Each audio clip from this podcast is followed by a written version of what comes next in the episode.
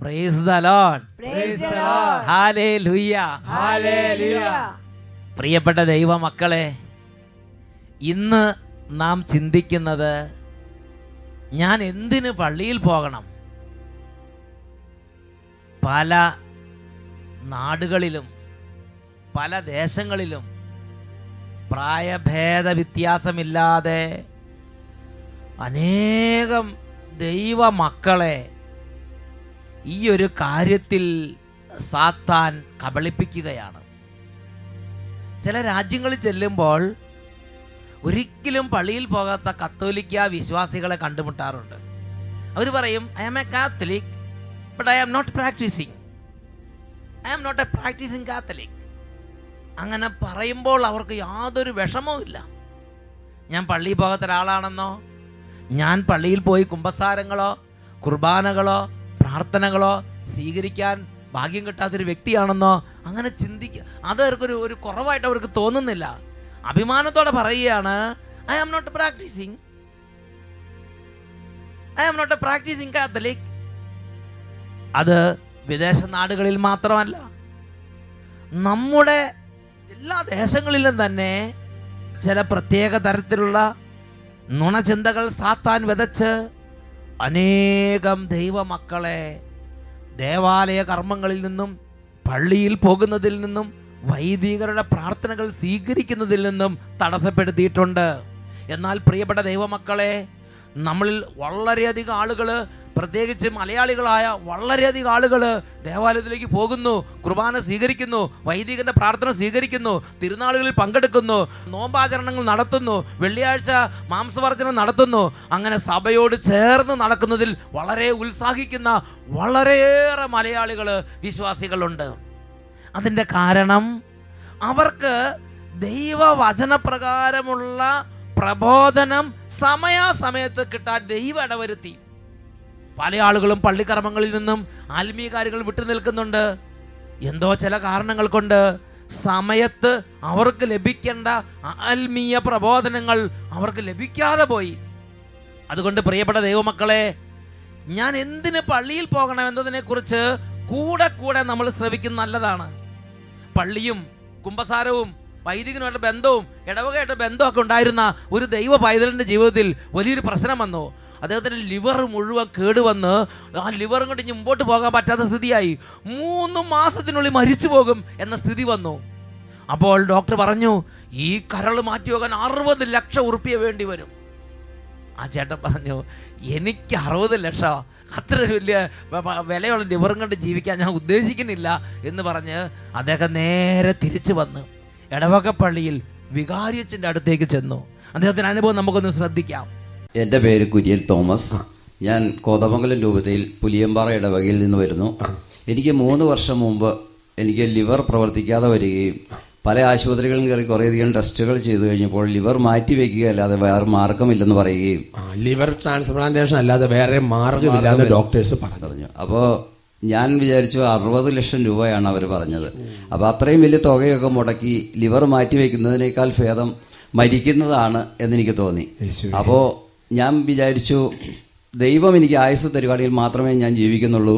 ഞാൻ പൈസ മുടക്കി മരുന്ന് മേടിച്ചാൽ ഈ ലിവർ വേറെ ആരെയും മേടിച്ചിട്ട് ജീവിക്കുന്നില്ലെന്ന് തന്നെ തീരുമാനിച്ച് ഡിസ്ചാർജ് ചെയ്ത് വീട്ടിൽ വരികയും എന്റെ ഇടവക വികാരി അച്ഛനെ വിളിച്ച് ഞാൻ ഒരു തുറന്ന കുമ്പസാരം നടത്തുകയും അപ്പോൾ അച്ഛൻ എന്നോട് പറഞ്ഞു മകളെ നമ്മളിൽ ഒന്നോ രണ്ടോ പേർ ഒരുമിച്ച് ദൈവത്തോട് ചോദിച്ചാൽ നമുക്ക് കിട്ടാത്തതായിട്ട് ഒന്നുമില്ല. ആ കൂടത്തിൽ അഭിഷേകാഗ്നി എല്ലാ ദിവസവും ഞായറാഴ്ച കാണുകയും നമ്മുടെ വേണ്ടപ്പെട്ട നമ്മുടെ സ്വന്തക്കാരോടെല്ലാവരും വേണ്ടി പ്രാർത്ഥിക്കാൻ പറയുകയും അത് സാക്ഷ്യം ചെയ്യാമെന്ന് സമ്മതിക്കുകയും ചെയ്ത് പ്രാർത്ഥിക്കുക എന്ന് പറഞ്ഞു. അത് വികാരിച്ചും ശരിക്കും കുമ്പസാരത്തിൽ തന്നൊരു ഉപദേശമാണ് അതല്ലേ? അതെ. അപ്പൊ ഞാൻ- സഹോദരങ്ങളെ ഈ ചേട്ടൻ എനിക്ക് ഭയങ്കര ഇഷ്ടമായി നോക്കിയേ ഞാൻ- ഒരു- ഒരു കാര്യം പറഞ്ഞിട്ട് ഒരു തുറന്ന കുമ്പസാരം നടത്തി. ആ കുമ്പസാരിപ്പച്ച അച്ഛൻ പറഞ്ഞ് നമ്മൾ പ്രാർത്ഥിച്ച ദൈവം തരും. എന്നിട്ട് അച്ഛൻ പറഞ്ഞു അഭിഷേകത്തിന് പ്രോഗ്രാം എല്ലാ ഞായറാഴ്ച രാത്രി ഏറ്റവും മക്കൾ ശാലമുണ്ട് അഭിഷേകത്തിന്റെ പ്രോഗ്രാം കണ്ട് പ്രാർത്ഥിക്കുക. കുടുംബക്കാരോടെല്ലാം ഈ ഒരു പ്രോഗ്രാമിന്റെ സമയത്ത് ഇരുന്ന് പ്രാർത്ഥിക്കാൻ വേണ്ടി പറഞ്ഞു. ഞാൻ പിറ്റേ ദിവസം രാവിലെ അച്ഛൻ എന്നോട് പറഞ്ഞു വീട്ടിൽ കൊണ്ടുവന്ന് കുർബാനയ്ക്ക് തരാമെന്ന് പറഞ്ഞെങ്കിൽ ഞാൻ പറഞ്ഞു വേണ്ട അച്ഛാ ഞാൻ പള്ളിയിൽ ചെന്ന് തന്നെ കുമ്പസാരിച്ച് കുർബാന സ്വീകരിക്കുകയും അതുപോലെ തന്നെ ഞങ്ങളെ വീട്ടിലുള്ള എല്ലാവരും കൂടെ കൂടി അഭിഷേകാഗ്നി ഈ പ്രോഗ്രാമിൽ വന്ന് എന്റെ അസുഖം ഭേദമായി കഴിയുമ്പോൾ ഞാൻ സാക്ഷ്യം നൽകാമെന്ന് പറയുകയും ചെയ്തിരുന്നു. ഇപ്പോൾ മൂന്ന് മാ മൂന്ന് വർഷമായി എനിക്ക് ഈ അസുഖം അന്ന് തുടങ്ങിയിട്ട്. ഇപ്പൊ ഈ കഴിഞ്ഞ ഒരു രണ്ട് മൂന്ന് മാസം ഓരോ വർഷം ഇങ്ങനെ ടെസ്റ്റ് ചെയ്തെങ്കിലും കഴിഞ്ഞ മാസം ഞാൻ പോയി ആഴ്ച- ഒരു മൂന്നാൽ പ്രാവശ്യം ടെസ്റ്റ് ചെയ്തു. അപ്പോൾ എന്റെ അസുഖം പൂർണമായിട്ട് മാറുകയും. അപ്പോൾ ഞാൻ ഡോക്ടറോട് പറഞ്ഞു എനിക്ക് ഇങ്ങനെ സാക്ഷ്യം നൽകാനുണ്ടെന്ന് പറഞ്ഞു. അപ്പോൾ കഴിയുന്ന നേരത്തെ പോയി സാക്ഷ്യം പറയാൻ പറഞ്ഞു. അപ്പോൾ ഡോക്ടർ പറഞ്ഞോ? വാ. ഡോക്ടർ ഡോക്ടർ എന്നോട് പറഞ്ഞു കഴിയുന്നതും നേരത്തെ പോയി സാക്ഷ്യം നൽകണം എന്ന് പറഞ്ഞു. അപ്പോൾ ഇന്നലെ കഴിഞ്ഞ ഞാൻ ഇന്ന് ഈ അഭിഷേകാഗ്നിയിൽ ഇങ്ങനെ വരാൻ ഈ ഒരു അവസരം കിട്ടിയത് അവിടെയുള്ള ഒരു ദൈവാനുഗ്രഹം എന്ന് പറഞ്ഞാൽ മതി. എനിക്ക് സൗകര്യപ്രദമായിട്ട് ഇന്നലെ ഒരു വണ്ടി കിട്ടുകയും ഇവിടെ ഇത് വരാൻ കൂടുകയും നോക്ക സഹോദരങ്ങളെ ഡോക്ടേഴ്സ് ഒരു ഒരു അല്ലെ ഒരു പ്രതീക്ഷയില്ലാത്ത രീതിയിൽ പറഞ്ഞിരുന്നു അല്ലേ? അല്ല ഞാൻ മൂന്ന് മാസത്തിൽ കൂടുതൽ ജീവിക്കിട്ടില്ല എന്ന് എന്റെ ആദ്യത്തെ ഡോക്ടർ. ഡോക്ടർമാർ പറഞ്ഞു മൂന്ന് മാസത്തിൽ കൂടുതൽ ലിവർ മാറ്റി വെച്ചില്ലെങ്കിൽ ജീവിക്കില്ല എന്ന് പറഞ്ഞ ദാസനാണ് ഇപ്പോൾ വന്ന് നിൽക്കുന്നത്. മൂന്ന് മാസത്തിൽ കൂടുതൽ ജീവിക്കില്ല എന്ന് വിധി എഴുതിയതാണ്. യേശുവേ. ദൈവം നടത്തിയ വഴികൾ നോക്കും സഹോദരങ്ങൾ. ഈ ചേട്ടൻ തൊത്ത് ഒരു തുറന്ന കുമ്പസാരം നടത്താൻ തോന്നി. ആത്മാവ് തോന്നിക്കുന്ന കാര്യങ്ങൾ അങ്ങോട്ട് ചെയ്യണം. അപ്പോൾ കുമ്പസാരത്തിലൂടെ അച്ഛനൊരു ഉപദേശം കൊടുത്ത് അതെന്തായി? ഒരു അനുഗ്രഹമായിട്ട് കണ്ട് മാറി. അഭിഷേകത്തിന് പുറകെ ഒരു കുടുംബം മുഴുവൻ കണ്ട് പ്രാർത്ഥിച്ചു. ഈശോ ആയുസ് നീട്ടി നൽകുമെന്ന് ബൈബിളിൽ പറഞ്ഞിരിക്കുന്ന വചനങ്ങൾ ഈ ദാസന്റെ ജീവിതത്തെ നിറവേറിയിരിക്കുക. കൈ ഉയർത്തി കൈയടിച്ച്.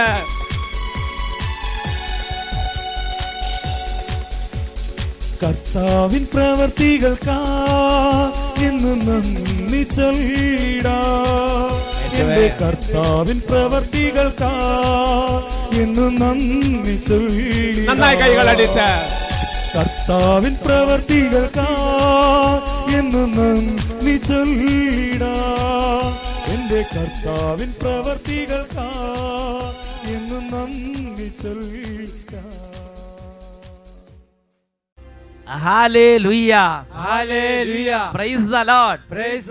പ്രിയപ്പെട്ട സഹോദരങ്ങളെ ആ എളിയ ദാസന്റെ ജീവിതത്തിന്റെ സാഹചര്യം ചിന്തിച്ചു നോക്കുക. ഇതാ ലിവർ മാറ്റി വെക്കണം. പണമില്ല. അതുമാത്രമല്ല ജീവിക്കാൻ അങ്ങനെ മാറ്റി വെച്ചിട്ട് ജീവിക്കാൻ അദ്ദേഹം തോന്നണില്ല അങ്ങനെ മരണം മുമ്പിൽ കാണുന്നൊരവസ്ഥയിൽ അദ്ദേഹത്തിന് ടെൻഷനോ ഭാരമോ ഒന്നുമില്ല. അദ്ദേഹം നേരെ തിരിച്ചു വന്നു. തിരിച്ചു വന്നിട്ട് ഇടവക പള്ളിയിലേക്ക് പോവുകയാണ്. അദ്ദേഹത്തിന്റെ കുടുംബത്തിൽ നിന്ന് ചെറുപ്പം തൊട്ട് അദ്ദേഹത്തിന് ഒരു ജ്ഞാനം ലഭിച്ചു. എനിക്ക് എന്തെങ്കിലും പ്രശ്നം വന്നാൽ എനിക്ക് ദൈവമുണ്ട്. ഞാൻ ദേവാലയത്തിലേക്ക് പോകണം. ഞാൻ വൈദികരുടെ പ്രാർത്ഥന സ്വീകരിക്കണം. ഞാൻ കുമ്പസാരിക്കണം. ഞാൻ കുർബാന സ്വീകരിക്കണം. ഞാൻ പള്ളിയിൽ പോകണം. ഞാൻ ആത്മീയ കാര്യങ്ങളിൽ പങ്കാളിയാകണം. ദൈവമുണ്ട്. ഈ ലോകത്തിലെ കാര്യങ്ങളെ പോലെ തന്നെ ദൈവമുണ്ട് എന്ന് അദ്ദേഹത്തിന്റെ ഉള്ളിൽ ഒരു ദൈവിക ജ്ഞാനം ഈ കാലഘട്ടത്തിനിടയിൽ സമയാസമയത്ത് മാതാപിതാക്കന്മാരിലൂടെയും ഗുരുഭൂതന്മാരിലൂടെയും വൈദികരിലൂടെയും ദൈവവചന പ്രഘോഷകരിലൂടെയും കാറ്റഗിസം ടീച്ചേഴ്സിലൂടെയൊക്കെ ആ മകന് ലഭിച്ചിരുന്നു. അതുകൊണ്ട് അദ്ദേഹത്തിന്റെ ആ ഒരു ജീവിത പ്രദർശനത്തിൽ അദ്ദേഹം നേരെ ഇടവക വികാരിയുടെ അടുത്തേക്ക് പോയി. ആ വികാരിച്ചൻ നല്ല ആത്മീയ ഉപദേശങ്ങൾ കൊടുത്തു. ആ വികാരിച്ചനും അദ്ദേഹത്തെ കൂടുതൽ കൂടുതൽ വചനത്തിലേക്ക് അടുപ്പിച്ചു. അദ്ദേഹത്തിന്റെ ജീവിതത്തിൽ അത് രക്ഷയായി രൂപാന്തരപ്പെട്ടു. എന്നുറക്കെ പറഞ്ഞേ ഹല്ലേ ലുയ്യ. ഹല്ലേ ലുയ്യ ഹല്ലേ ലുയ്യ ഞാൻ എന്തിന് പള്ളിയിൽ പോകണം? ഇന്ന് ഒരുപാട് പേര് ചിന്തിക്കുന്നത് എങ്ങനെയാണ്? ഞാൻ വീട്ടിലിരുന്ന് പ്രാർത്ഥിച്ചാൽ പോരെ? ഈ വീട്ടിലുള്ള ദൈവം തന്നെയല്ലേ പള്ളിയിലുള്ളത്? ഞാൻ എന്തിനിങ്ങനെ അനുഷ്ഠാനങ്ങൾക്കും കർമ്മങ്ങൾക്കും ചടങ്ങുകൾക്കും പോകണം? അതുകൊണ്ട് ജീവിതം നല്ല ക്രമമായി വൃത്തിയായി പ്രമാണങ്ങൾ അനുസരിച്ച് ജീവിക്കുക. എന്നിട്ട് ദൈവത്തെ അങ്ങോട്ട് നല്ല സൽകൃത്യങ്ങളൊക്കെ ചെയ്ത് ദൈവത്തെ പ്രസാദിപ്പിക്കുക. പള്ളിയിൽ പോകേണ്ട ആവശ്യത്തെക്കുറിച്ച് പലരും ഇന്ന് ഗൗരവത്തിൽ ചിന്തിക്കുന്നില്ല. ഇത് ദുഷ്ടാരൂപി നമ്മുടെ ജീവിതത്തെ കബളിപ്പിക്കാൻ നൽകിയിരിക്കുന്ന ഒരു നുണചിന്ത തന്നെ. ഒന്നും കൂടെ ഉറക്കെ പറയാ. അതുകൊണ്ട് ദൈവവചനത്തിൽ ഇതിനെക്കുറിച്ച് എന്താണ് വെളിപ്പെടുത്തിയിരിക്കുന്നത് എന്ന് നമ്മളൊന്ന് ചിന്തിക്കാൻ പോവുകയാണ്. അതിന് ആദ്യത്തെ ചിന്തയ്ക്കായി നമ്മൾ എടുക്കുന്നത് സാമുവൽ പ്രവാചകന്റെ ഒന്നാമത്തെ പുസ്തകത്തിൽ ഒന്നാമത്തെ അധ്യായം എട്ട് മുതൽ പതിനേഴ് വരെയുള്ള തിരുലിഖിതങ്ങളാണ്. ഏൽക്കാന ഹന്ന ദമ്പതികളുടെ കുടുംബമാണത്. ഏൽക്കാന ഹന്ന ദമ്പതികൾ അവർ സന്തോഷമായിട്ട് ജീവിച്ചു വരുമ്പോൾ അവരുടെ ജീവിതത്തിൽ വലിയൊരു പ്രശ്നമുണ്ടായി ഈ ഹന്നയ്ക്ക് മക്കളുണ്ടാകുന്നില്ല. ഏൽക്കാനയ്ക്ക് മറ്റ് ഭാര്യമാരിൽ ധാരാളം മക്കളുണ്ടായി. എന്നാൽ ഹന്നയ്ക്ക് മക്കൾ ജനിക്കുന്നില്ല. ഹന്ന എന്നും ദുഃഖിതയാണ്. എപ്പോഴും മ്ലാനമുഖിയാണ്. ദിവസങ്ങളോളം ഭക്ഷണം കഴിക്കാതിരിക്കും. അങ്ങനെ ഏൽക്കാനയ്ക്ക് ഒരു സ്വൈര്യം കൊടുക്കാതെയായി. ഏൽക്കാന പറഞ്ഞു അന്നേ നിനക്ക് പത്ത് മക്കളെക്കാൾ വലുതല്ലേ ഞാൻ? അങ്ങനെയൊക്കെ ഏൽക്കാന പറഞ്ഞാലും അതൊന്നും അന്നയെ ആശ്വസിപ്പിക്കാൻ പറ്റിയ വാക്കുകളായിരുന്നില്ല. അന്ന ദിവസങ്ങളോളം ഭക്ഷണം കഴിക്കാതിരിക്കുകയും അവൾ ദിവസങ്ങളോളം വിലപിക്കുകയും കരയുകയും ചെയ്തുകൊണ്ടിരിക്കുമായിരുന്നുവെന്ന് ദൈവവചനത്തിൽ നമ്മൾ വായിക്കുകയാണ്. അങ്ങനെ ഇരിക്കുമ്പോഴാണ് അവർ രണ്ടുപേരും കൂടെ ഒരു ദിവസം ദേവാലയത്തിലേക്ക് പോകുന്നത്. ദേവാലയത്തിലേക്ക് ചെന്നപ്പോൾ ദേവാലയം കണ്ട കണ്ടപാടെ ഈ ഹന്ന ദേവാലയത്തിനുള്ളിലേക്ക് കയറി അങ്ങോട്ട് വാ വിട്ട് നിലവിളിക്കാൻ തുടങ്ങി. അങ്ങനെ അന്ന നിയന്ത്രണം വിട്ട് കരയാനും പ്രാർത്ഥിക്കാനും നിലവിളിക്കാനും തുടങ്ങി. അവിടെ ഏലി പുരോഹിതനുണ്ടായിരുന്നു. ഏലി പുരോഹിതൻ ഈ ഹന്നയെ സമീപിച്ച് ഈ ഹന്ന മദ്യപിച്ച് ലക്ക് കെട്ട് ദേവാലയത്തിൽ പെരുമാറുകയാണെന്ന് വിചാരിച്ച് നിയന്ത്രിക്കാനും നിരോധിക്കാനും തുടങ്ങി. അപ്പോൾ ഹന്ന ആ ദേവാലയത്തിലെ പുരോഹിതനോട് പറഞ്ഞു അതാണ് പതിനാറാമത്തെ വാക്യം. ഈ ദാസിയെ അതപ്പതിച്ചവളായി വിചാരിക്കരുതേ. അത്യധികമായ ഹൃദയവ്യഥയും ദുഃഖവും മൂലമാണ് ഞാൻ ഇതുവരെ സംസാരിച്ചത്. അപ്പോൾ ഏലി പുരോഹിതൻ പറഞ്ഞു സമാധാനമായി പോവുക. ഇസ്രായേലിന്റെ ദൈവം നിന്റെ പ്രാർത്ഥന സാധിച്ചു തരട്ടെ. അവൾ പ്രതിവചിച്ചു ഈ ദാസിക്ക് അങ്ങയുടെ കൃപാ കടാക്ഷമുണ്ടാകട്ടെ. എന്താ അതിന്റെ അർത്ഥം? ഏലി പുരോഹിതൻ അവിടെ നിന്ന് പറയുകയാണ് സമാധാനമായി പോവുക. ഇസ്രായേലിന്റെ ദൈവം നിന്റെ പ്രാർത്ഥന സാധിച്ചു തരട്ടെ. അന്ന ആ പ്രാർത്ഥന സ്വീകരിക്കുകയാണ്. ആ ആശംസ സ്വീകരിക്കുകയാണ്. ആ പുരോഹിതന്റെ ബ്ലെസ്സിങ് ആ പുരോഹിതന്റെ അനുഗ്രഹം സ്വീകരിക്കുകയാണ്. ഈ ദാസിക്ക് അങ്ങയുടെ കൃപാ കടാക്ഷം ഉണ്ടാകട്ടെ. പ്രിയപ്പെട്ട ദൈവമക്കളെ നാം ദേവാലയത്തിലേക്ക് പോകണം. വൈദികരുടെ പ്രാർത്ഥനകൾ സ്വീകരിക്കണം. ആത്മീയ കാര്യങ്ങളിൽ പങ്കുചേരണം കുംഭസാരം കുർബാന ഇങ്ങനെയുള്ള കാര്യങ്ങളിൽ പങ്കുചേരണം അതിന് വിലയുണ്ട്. ഈ ഒരു ജ്ഞാനം ചെറുപ്പം മുതലേ ദൈവാനുഗ്രഹത്താൽ ഹന്നയുടെ മനസ്സിലുണ്ടായിരുന്നു. അതുകൊണ്ട് ആ പുരോഹിതന്റെ വാക്കുകൾക്ക് വിലയുണ്ടെന്ന് ഈ ഹന്നയ്ക്ക് അറിയാം ഈ ഹന്ന പറഞ്ഞു യെസ് ലോഡ് എനിക്ക് അങ്ങയുടെ കൃപാ കടാക്ഷം വേണം. അതിന് ദൈവം മറുപടി കൊടുത്തു മക്കളെ. ദൈവം അതിന് മറുപടി കൊടുത്തു. അതാണ് തുടർന്ന് നമ്മൾ കാണുന്നത്. പത്തൊമ്പതാമത് വാക്യത്തിൽ വായിക്കുന്നത് ഇങ്ങനെയാണ്. ഏൽക്കാനയും കുടുംബവും അതിരാവിലെ എഴുന്നേറ്റ് കർത്താവിനെ ആരാധിച്ചതിന് ശേഷം റാമായിലുള്ള തങ്ങളുടെ ഗൃഹത്തിലേക്ക് മടങ്ങി. ഏൽക്കാന ഹന്നയെ പ്രാപിക്കുകയും കർത്താവ് അവളെ അനുസ്മരിക്കുകയും ചെയ്തു. അവൾ ഗർഭം ധരിച്ച് ഒരു പുത്രനെ പ്രസവിച്ചു. ഏൽക്കാന ഹന്നയെ പ്രാപിച്ചു. കർത്താവ് അവളെ അനുസ്മരിച്ചു. നിങ്ങളൊന്ന് ചിന്തിച്ചു നോക്കുക. ഈ ഹന്ന മക്കളില്ലാതെ ഇത്രയും വർഷങ്ങൾ കരഞ്ഞു നിലവിളിച്ചിരുന്നപ്പോൾ ഹന്നയുടെ പ്രാർത്ഥന ദൈവസന്നിധിയിലേക്ക് ഉയർന്നില്ലേ? എത്രയോ കണ്ണുനീരോടെ ഈ ഹന്ന പ്രാർത്ഥിച്ചിട്ടുണ്ടാവും. യാക്കോബ് സ്ലികൾ ലേഖനം അഞ്ച് പതിമൂന്ന്. നിങ്ങളുടെ ഇടയിൽ ദുരിതം അനുഭവിക്കുന്നവൻ പ്രാർത്ഥിക്കട്ടെ. അത് തന്നെയാണ് ഹന്ന ചെയ്തത്. ബാക്കി ഭാര്യമാരിലെല്ലാം ഏൽക്കാനൊക്കെ ഇഷ്ടം പോലെ തുരുതുരാന്ന് മക്കൾ. അവരുടെ ഇടയിൽ ഈ ഹന്ന സഹിച്ചു നിൽക്കുമ്പോൾ ഹൃദയം നൊന്ത് കരഞ്ഞ് കണ്ണുനീർ പുഴയൊഴുക്കി ഹന്ന പ്രാർത്ഥിച്ചിട്ടുണ്ട്. കരഞ്ഞുള്ള പ്രാർത്ഥനയ്ക്ക് വലിയ വിലയുണ്ടെന്ന് നമുക്കറിയാം. എന്നിട്ട് ഇത്രയും വർഷങ്ങൾ പ്രാർത്ഥിച്ചിട്ട് ഈ ഹന്നയുടെ പ്രാർത്ഥനയ്ക്ക് ഉത്തരയില്ല. ഈ ഹന്നയുടെ പേരൻസ് ഈ ഹന്നയ്ക്ക് വേണ്ടി എത്രയോ കരഞ്ഞ് നിലവിളിച്ച് നിലവിളിച്ച് പൊട്ടിക്കരഞ്ഞ് പ്രാർത്ഥിച്ചിട്ടുണ്ടാവും. ഉപവാസം എടുത്ത് ത്യാഗം എടുത്ത് പരിഹാരം ചെയ്ത് തീർത്ഥാടനം ചെയ്ത് അന്നത്തെ രീതിയിലുള്ള എല്ലാ ആത്മീയ മാർഗങ്ങളും അവലംബിച്ച് ഹന്നയുടെ പേരൻസ് ഹന്നയ്ക്ക് വേണ്ടി എത്രയോ കരഞ്ഞ് പ്രാർത്ഥിച്ചിട്ടുണ്ടാവും. ഹന്നയെ അറിയാവുന്ന എത്ര സ്നേഹിതരും ബന്ധുക്കളും മിത്രങ്ങളും പ്രാർത്ഥിച്ചിട്ടുണ്ടാവും. അനേകരുടെ മധ്യസ്ഥ പ്രാർത്ഥനയ്ക്ക് നോ റിസൾട്ട് ഒരു മറുപടിയില്ല. എന്നാൽ ദേവാലയം ദേവാലയത്തിൽ കുറച്ച് പ്രാർത്ഥന അവിടെ വൈദികന്റെ സാന്നിധ്യം പുരോഹിതന്റെ ബ്ലെസ്സിങ് നിന്റെ പ്രാർത്ഥന ദൈവം കേൾക്കും. ഹന്ന അത് സ്വീകരിക്കുന്നു. യെസ് ലോഡ് എനിക്ക് അങ്ങയുടെ കൃപാകടാക്ഷം വേണം. സ്വീകരിക്കുന്നു. നോക്കുക. കാര്യങ്ങൾക്ക് അത്ഭുതകരമായി വ്യത്യാസം ഉണ്ടായി ഏൽഖാന ഹന്നയെ പ്രാപിക്കുകയും കർത്താവ് അവളെ അനുസ്മരിക്കുകയും ചെയ്തു.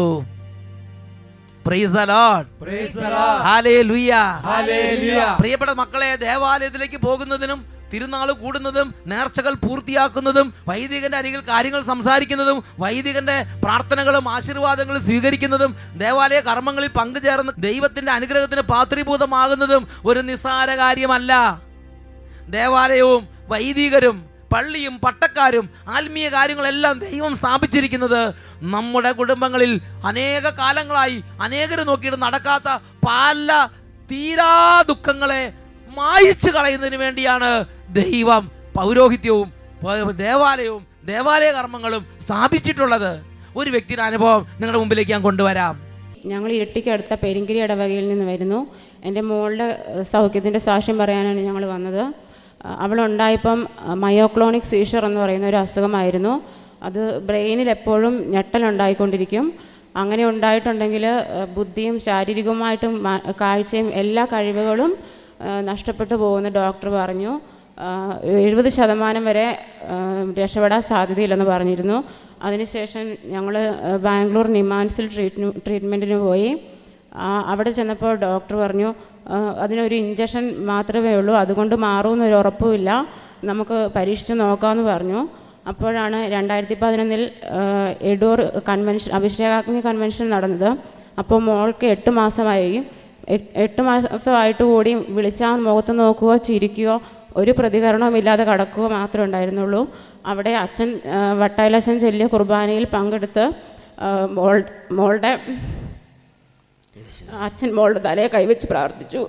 അതിനുശേഷം അവളുടെ ഞെട്ടൽ നിന്നു. ഇപ്പോൾ ഒമ്പതാം മാസം മുതൽ അവൾ പ്രതികരണങ്ങളുണ്ടായി. ചിരിച്ചു പോടി ഓടി നടന്നു. സംസാരിക്കാനും തുടങ്ങി. യേശുവെ നന്ദി. യേശുവെ. സ്തുതി.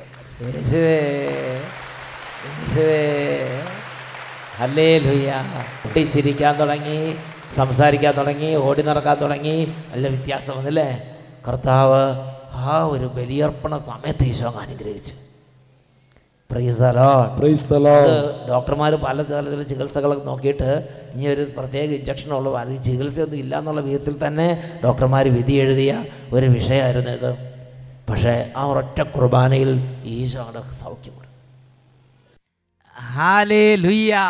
Hallelujah. Praise the Lord. Praise the Lord. പ്രിയപ്പെട്ട ദൈവമക്കളെ കത്തോലിക്ക സഭയുടെ മതബോധന ഗ്രന്ഥം രണ്ടായിരത്തി ഒരുന്നൂറ്റി എഴുപത്തി ഒമ്പതാം ഗണ്ണികയുടെ അവസാന ഭാഗത്ത് വിശുദ്ധ ക്രിസോസ്തം പിതാവിന്റെ ഒരു ഉപദേശം കൊടുത്തിട്ടുണ്ട്.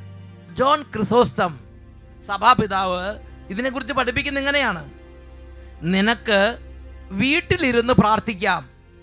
എന്നാൽ അത് വലിയ ജനസമൂഹമുള്ള ദേവാലയത്തിൽ പ്രാർത്ഥിക്കുന്നത് പോലെ അല്ല.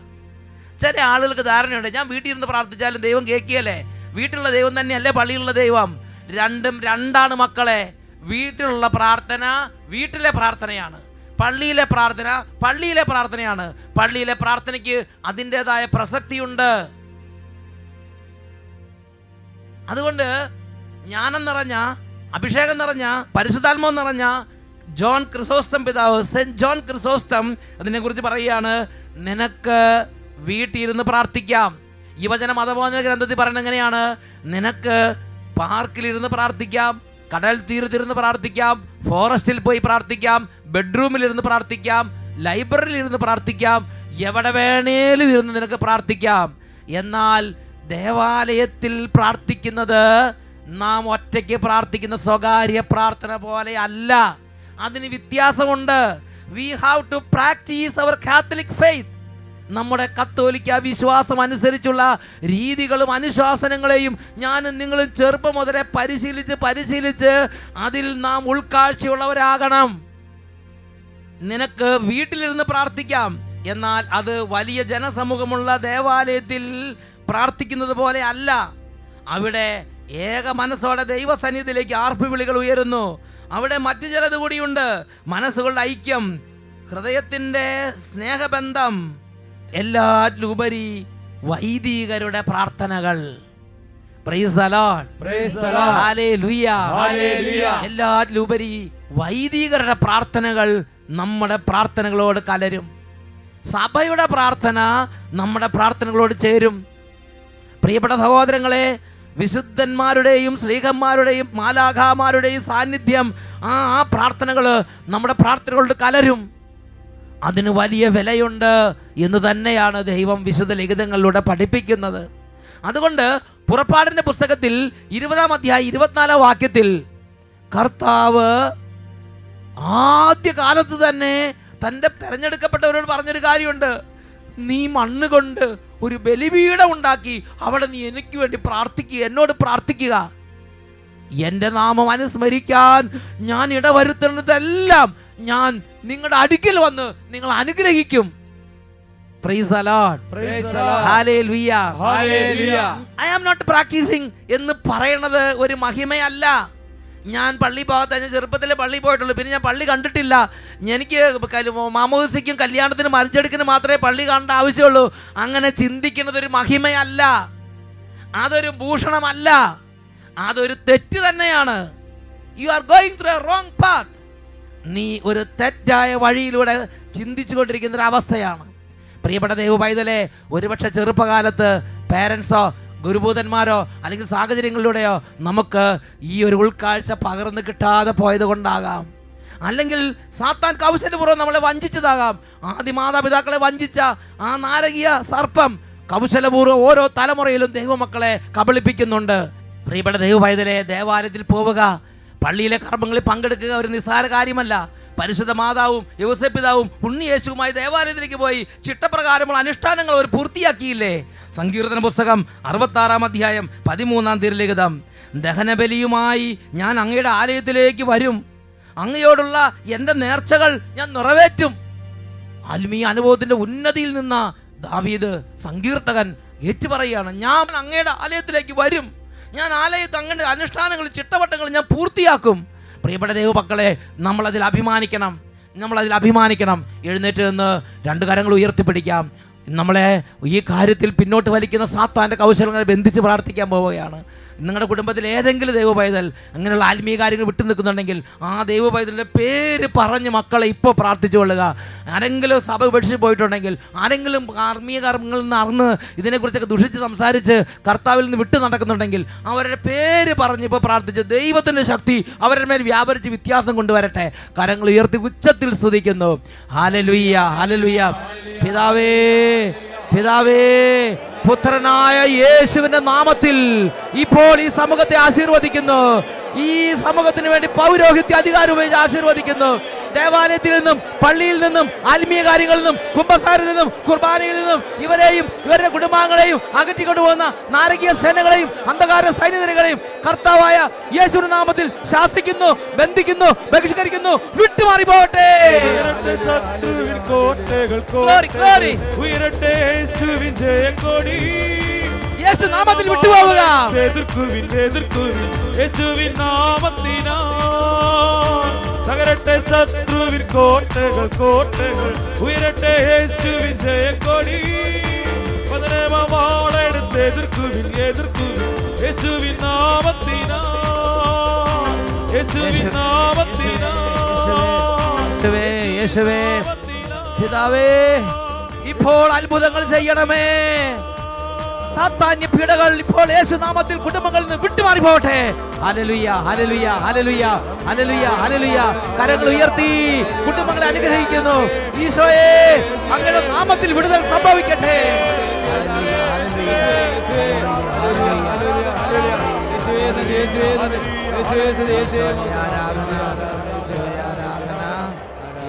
നന്ദി.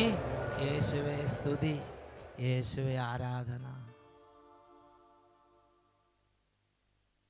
Praise the Lord. Praise the Lord. Hallelujah. Hallelujah.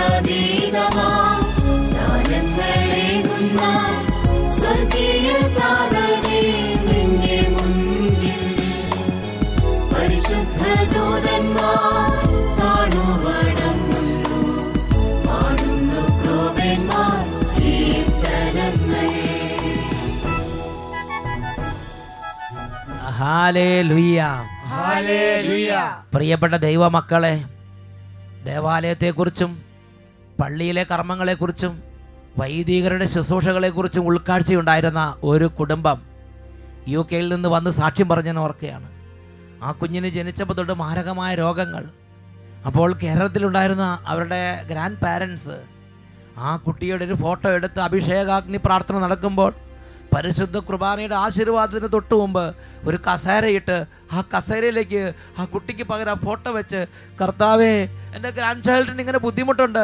ഞങ്ങളുടെ മക്കളെ രക്ഷിക്കണമെന്ന് പറഞ്ഞ് പൊട്ടിക്കരഞ്ഞ് നിലവിളിച്ചു. അതിനുശേഷം ആ കുടുംബം യു കെന്ന് വന്ന് കുട്ടിയെ വിദഗ്ധ ചികിത്സയ്ക്കായി ഹോസ്പിറ്റലിൽ കാണിച്ചു.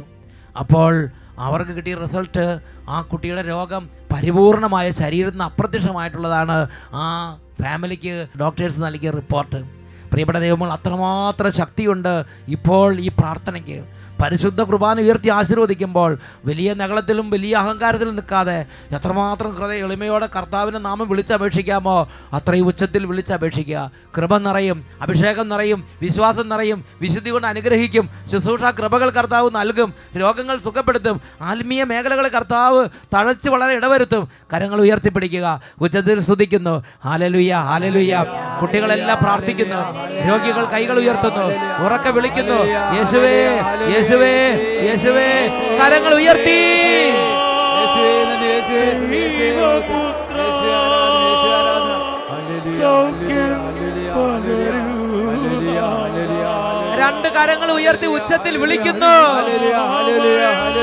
ആരാധന യേശുവേ സ്തുതി, യേശുവേ മഹത്വം,